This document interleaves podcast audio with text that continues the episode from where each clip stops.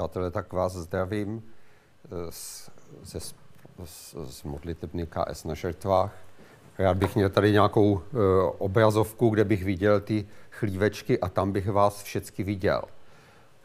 Někdo je ještě v posteli, velmi pravděpodobně, a to je hrozně pěkné, že si pustíte přenos bohoslužeb i do postele.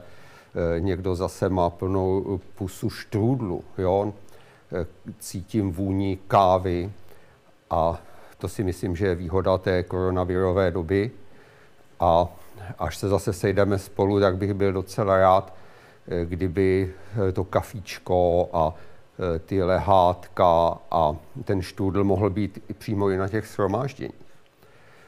Ale já nebudu dneska mluvit o koronaviru, protože Petr Kácha měl výborné kázání před týdnem na toto téma, taky zmínil Ducha Svatého, jo? Ale nebylo to jenom o koronaviru, ale jak to souvisí, takže koronavirus ne. Od včerejška známe výsledek amerických voleb, ale o tom taky nebudu mluvit. A dnes, na dnešní den, přichází to výročí 400 let bitvy na Bílé hoře a já odolám pokušení a ani o tom vůbec nebudu mluvit. A mám dvě témata. Na dnešek skupinka jako místo, kde se nám otvírá Bible. A druhé téma, hrozí nám nebezpečí, že se staneme farizeji. Se pomodlím. Pane Bože, děkuji ti za tuhle možnost, že jsme se mohli sejít u těch obrazovek a mikrofonů a že se můžeme zabývat tvým slovem. Toužím potom, aby si měl první místo tady u toho mikrofonu, ve studiu i v těch domácnostech, ve všech místech, kde jsme se sešli. Prosím tě, Pane Ježíši, za každého posluchače, aby si každému požehnal, aby každý našel něco, co pro něj máš v tom, co budu říkat. Prosím tě, Pane Ježíši, aby si pozbudil ty, kteří potřebují pozbudit. Prosím, aby třeba i popudil ty, kteří potřebují popudit, kterým to pomůže. Ať se v tom děje tvoje vůle. Za sebe tě prosím, abych neřekl žádnou hloupost a abych nikoho zbytečně nepohoršil. Děkuju, Pane. Amen. Takže skupinka jako místo, kde se nám otvírá Bible. My máme, na skupince probíráme Janovo evangelium a musím říct, že přestože jsem starý mazák a čtu Bibli asi 36 let pravidelně, skoro každý den, takže speciálně na té skupince vidím nové věci v té Bibli. A já se na to ještě navíc většinou připravuju, protože nějakým způsobem to tam moderuju na té skupince, ale přestože se na to připravuju, tak se tam to dává tak dohromady a ti lidé, kteří se taky třeba připravují a nebo se nepřipravují, tak prostě mají tolik věcí na srdci k tomu textu, že skoro vždycky tam najdu nové věci. A to, co budu dneska říkat, právě taky jsem se dozvěděl na jedné takové skupince, kde jsme probírali 9. kapitolu Janova evangelia. No a myslím si, že jsou mezi vámi lidé, kteří touží nějakým způsobem víc se zahloubat do Bible a touží potom, aby ta Bible k ním víc mluvila. A já jsem třeba měl takové období, které ale už netrvá asi 20 nebo 25 let, kdy mě ta Bible třeba někdy moc nebavila a kdy jsem měl pocit, že mě to moc neříká. Ale právě ta skupinka může být tím místem, kde se vám ta Bible znovu otevře a kde vás bude oslovovat. A dokonce i když jste staří mazáci, tak třeba tak jako mě bude oslovovat nově a budete tam vidět nové věci. Tak to je jenom doporučení skupinky. Naše skupinka je uzavřená, ale můžete vytvořit skupinku anebo se někam přidat. Moc doporučuji. Bible je úžasná kniha a stojí to za to. No a teď se tedy podíváme na ty farizeje, jak se pozná farizej. Hrozí mi, že se stanu farizejem. Jo, to jsou moje témata. Je to důležité. Myslím si, že to je důležitější, než si možná myslíme. Můžeme se podívat do té 9. kapitoly Janova evangelia. Udělám takový rychlý přehled od 13. do 34. verše. Jestli můžete, nalistujte si to. Klidně si vemte tu Bibli do postele. Jo? Není na tom nic špatného. Tam se na začátku té 9. kapitoly se stal obrovský zázrak. Ježíš uzdravil slepého od narození. Zažil jsem zázraky, ale takovýhle zázrak ještě ne a chtěl bych to zažít. A Ježíš takové věci dělá. A stala se taková nepříjemná věc, že tenhle ten zázrak, že Ježíš si nedal pozor, nebo to udělal schválně, a ten zázrak se prostě stal v sobotu. Doneslo se to k farizeům, obrovský problém. Pro ně to bylo nepřijatelné, že se stal v sobotu. A ti farizeové, protože svým způsobem byli poctiví, asi tak jako nacisti, jo? Takový precizní, tak všecko to vyšetřují. Ale mají už předem daný závěr, Ježíš není od Boha, protože uzdravil v sobotu. Jo? Tak to tam takhle bylo. A teďko tam máme toho mladého nadšence, toho slepého od narození, který byl uzdraven a najednou vidí. Ten člověk je úplně nadšený. On neví, že Ježíš je Mesiáš, to Ježíš za ním přijde až potom a doplní mu tenhle ten pohled na osobu toho jeho uzdravovatele, ale je z něj nadšený a je přesvědčený, že je od Boha a že je to prorok. A to mě upozornil Jarda Daneš na té skupince, jak asi bylo tomuhletomu mladému člověku, když tam stanul před těmi farizeji, lidmi, kteří měli velikou úctu a vážnost v tehdejší společnosti. A když vidí, že ti lidé jsou prostě mimo, že ti lidé nejsou poctiví. A vedoucí jsou opravdu hrozně důležitý a tady jsou jednak zdrojem strachu pro rodiče toho uzdraveného a jednak zdrojem rozčarování u toho uzdraveného. Je tam dvakrát vyslýchají toho uzdraveného a jednou vyslýchají jeho rodiče. A ty rodiče se strašně bojí. To nebudu rozebírat, ale přečtěte si, to je to až legrační. Jo? To je jak za komunismu nějakého výslechu. Oni se, víte, čeho se bojí? Bojí se, že by je vyloučili ze synagogy. To byla reálná hrozba a tenkrát to znamenalo plnou společenskou popravu a odepsání. Jo? Vyloučení ze synagogy, to byl konec společenského života. Asi jako když nějaký muslim uměří v Ježíše Krista. Pokud mu neuseknou ruku nebo nezabijou ho, znamená to, že v té společnosti skončil. Takže podle Mojžíšova zákona se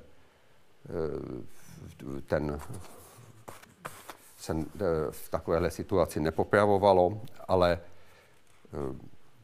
bylo to stejně drsné. No a ten mladý muž vysvětluje těm lidem velmi trpělivě, že Ježíš je od Boha. A má velice dobré argumenty. A na druhé straně, když vidí, že to je marné, tak si z těch moci pánů dělá legraci. A tady 27. verš odpověděl jim, když jsem vám to řekl a neslyšeli jste, proč to chcete znovu slyšet? Chcete se snad i vystát jeho učedníky? No to je drzost nad drzost. On k ní úplně ztratil úctu. Pochopitelně, že ho vyloučí, to máte v tom 34. verši, vyhodili ho ven, to není, že ho vyhodili z té místnosti, kde ho vyslýchali, ale prostě ho vyloučili z církve. A nevím, jakou máte zkušenost s vedoucími, máme politické představitele, kteří kradou, máme politické představitele, kteří lžou, máme politické představitele, kteří vydají nějaká nařízení a sami je nedodržují, třeba, že se mají nosit roušky a nesmí chodit do restaurace, ale jdou do restaurace se nadlábnout pravděpodobně. Tam není ta fotka a nenosejí roušky. A nebo nějakého vysokého představitele soud odsoudí k tomu, aby se omluvil a on se neomluví. Nemám vůbec úctu k těm lidem. Mám úctu k té pozici, kterou mají. A toho si vážím a jsem rád, že máme ministry a prezidenty a poslance, ale k těm lidem jako osobnostem nemám žádnou úctu. A podobně to prožíval ten uzdravený muž. Dělá si z nich legraci. A teďko moje otázka, v čem myslíte, že je ten problém farizeů? Většinou se říká, že ten problém je pokrytectví. Ale to pokrytectví není jádrem tohoto příběhu. Tady, když přečtu, jak jim to ten uzdravený vysvětluje, 30., 32., 33. verš, je to 9. kapitola Jana, pro tebe, který si přišel až teďko pozdě, jo, ale nalistuj si to. Ten člověk jim řekl, to je právě divné, že vy nevíte, odkud je, a otevřel mi oči. Od pradávna nebylo slýcháno, že by někdo otevřel oči člověka slepého od narození. Kdyby tento člověk nebyl od Boha, nemohl by dělat nic. To bylo úplně jasné. Jednak ten obrovský zázrak a jednak, že ten mladý muž se orientuje a dá jim tu správnou perspektivu. A ti farizeové prostě odmítli uznat chybu. A tady je napojení na to pokrytectví. Lidé, kteří neuznávají své chyby, tak je musí maskovat a stávají se z nich pokrytci. No, takže to je to farizejství. A jak jsme na tom, jak daleko máme k tomu farizejství? Myslím si, že to je hrozba pro každou dlouhodoběji existující církev a myslím si, že to je taky hrozba pro každého dlouhodoběji věřícího člověka. A lidé občas řeší, jak je to s tím farizejstvím. Zažil jsem to zblízka a ten člověk analyzoval to farizejství z různých konců a dospěl k závěru, že farizeové jsou ti ostatní a ne on sám.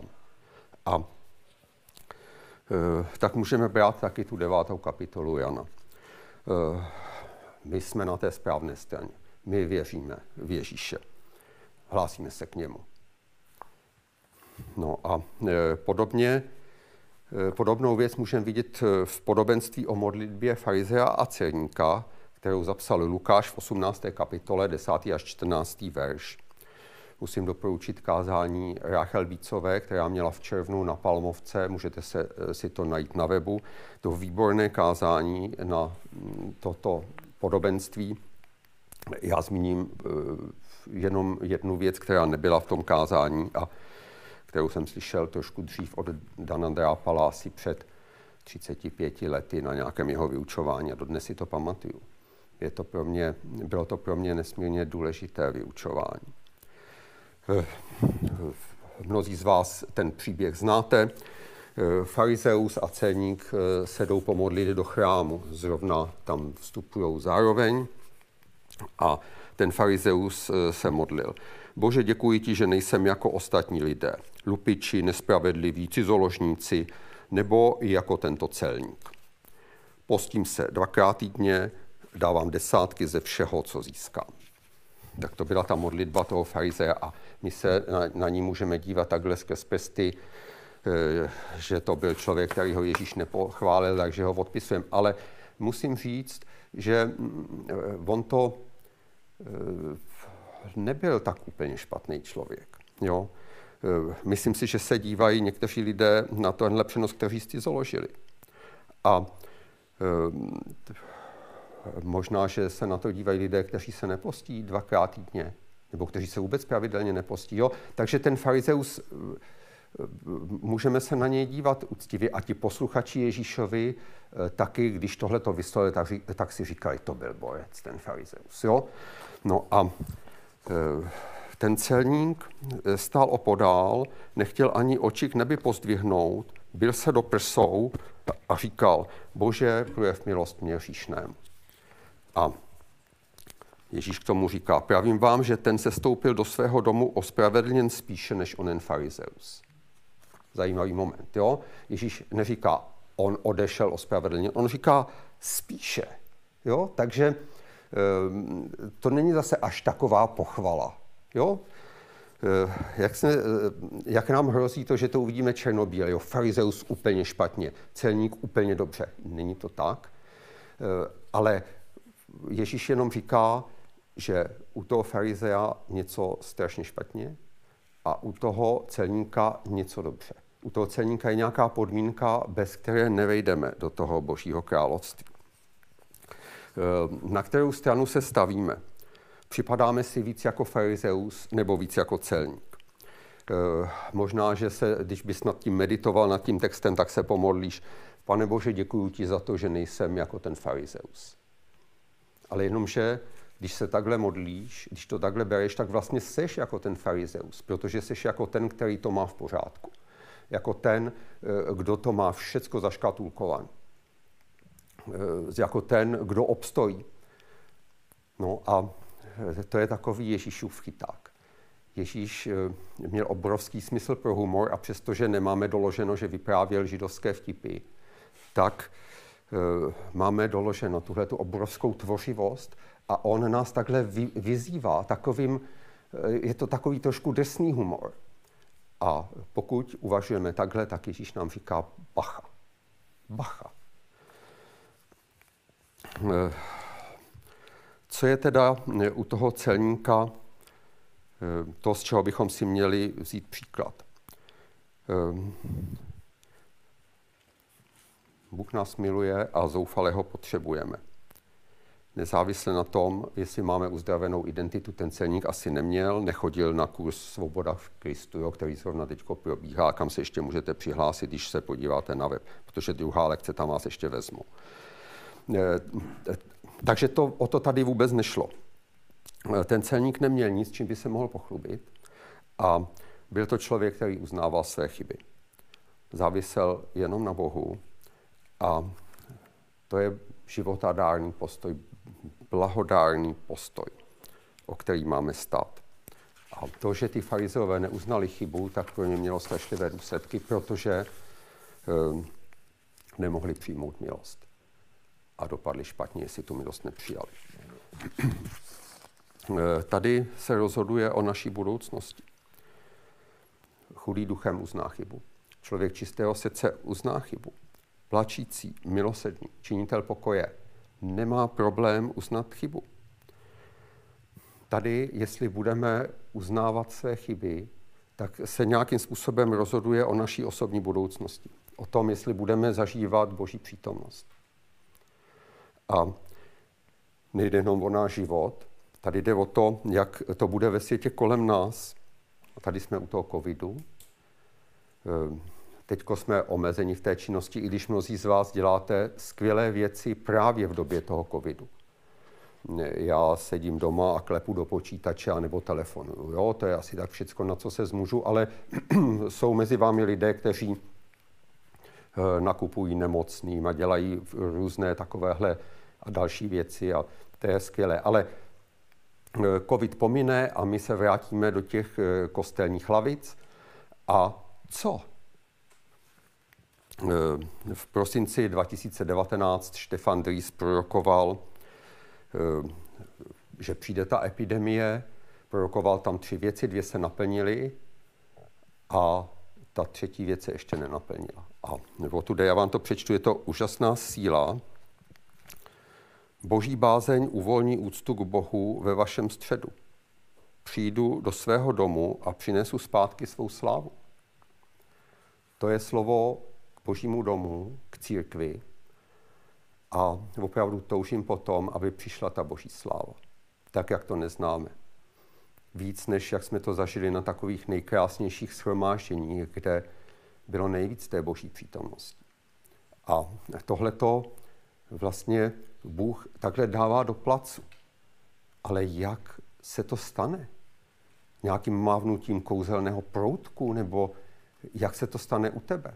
A možná, že jsou různé ty cesty a já teď mluvím o jedné té cestě, o jedné té frontě a za jednu z nejdůležitějších věcí pokládám to,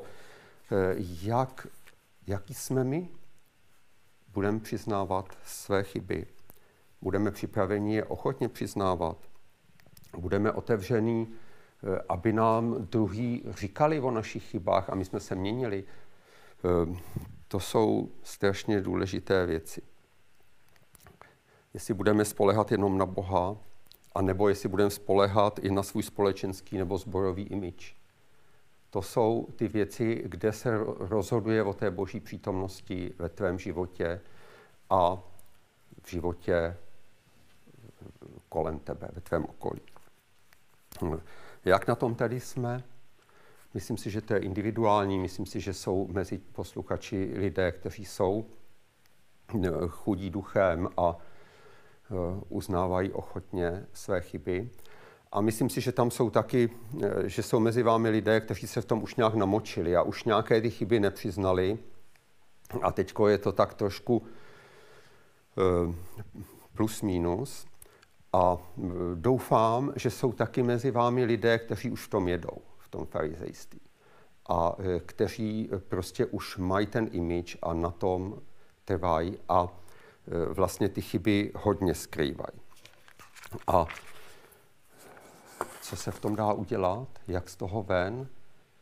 Já si myslím, že ta cesta ven z toho existuje a že je potřeba přiznat první chybu. A potom, když bude další, tak další. Takhle se to bude rozplítat. A já vás teď zvu všechny tyhle tři skupiny k modlitbě. Chviličku dám na modlitbu, abyste se pomodlili tam, kde nějak to slovo se vás dotýká. Pokud jsem vás pohněval, tak to Pánu Bohu řekněte. A řekněte, zdalo se mi to hrozný, ale jestli na tom něco je, prosím tě, tak mě to ukaž. A já si myslím, že jestli jsem vás vytočil, takže můžete už být v té druhé nebo třetí skupině. Ještě jeden test mám takový. Víš, že by někdo k tobě mohl mít určitou výhradu a ty to nechceš slyšet, tak to je taky už ta druhá nebo možná i ta třetí skupina. Tak bacha na to. Dávám chvilku k modlitbě a potom to ukončím svou modlitbou a potom ještě vyznáme jeden verš Bible.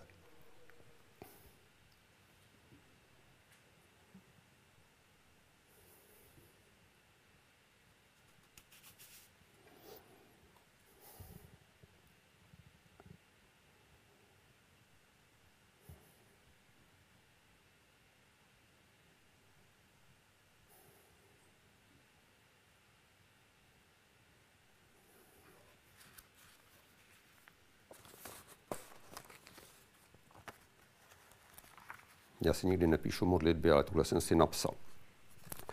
Pane Bože, chci uznávat své chyby a měnit se. Chci být otevřený pro svou nápravu, kterou chceš uskutečňovat skrze mé bratry a sestry. Otvírám se kritice, kterou mi skrze ně chceš posílat. Prosím, ukazuj mi mé chyby i přímo. Stojím o to, abys mě proměňoval. Amen. A teďko společné vyznání. 5. verš Žalmu 141.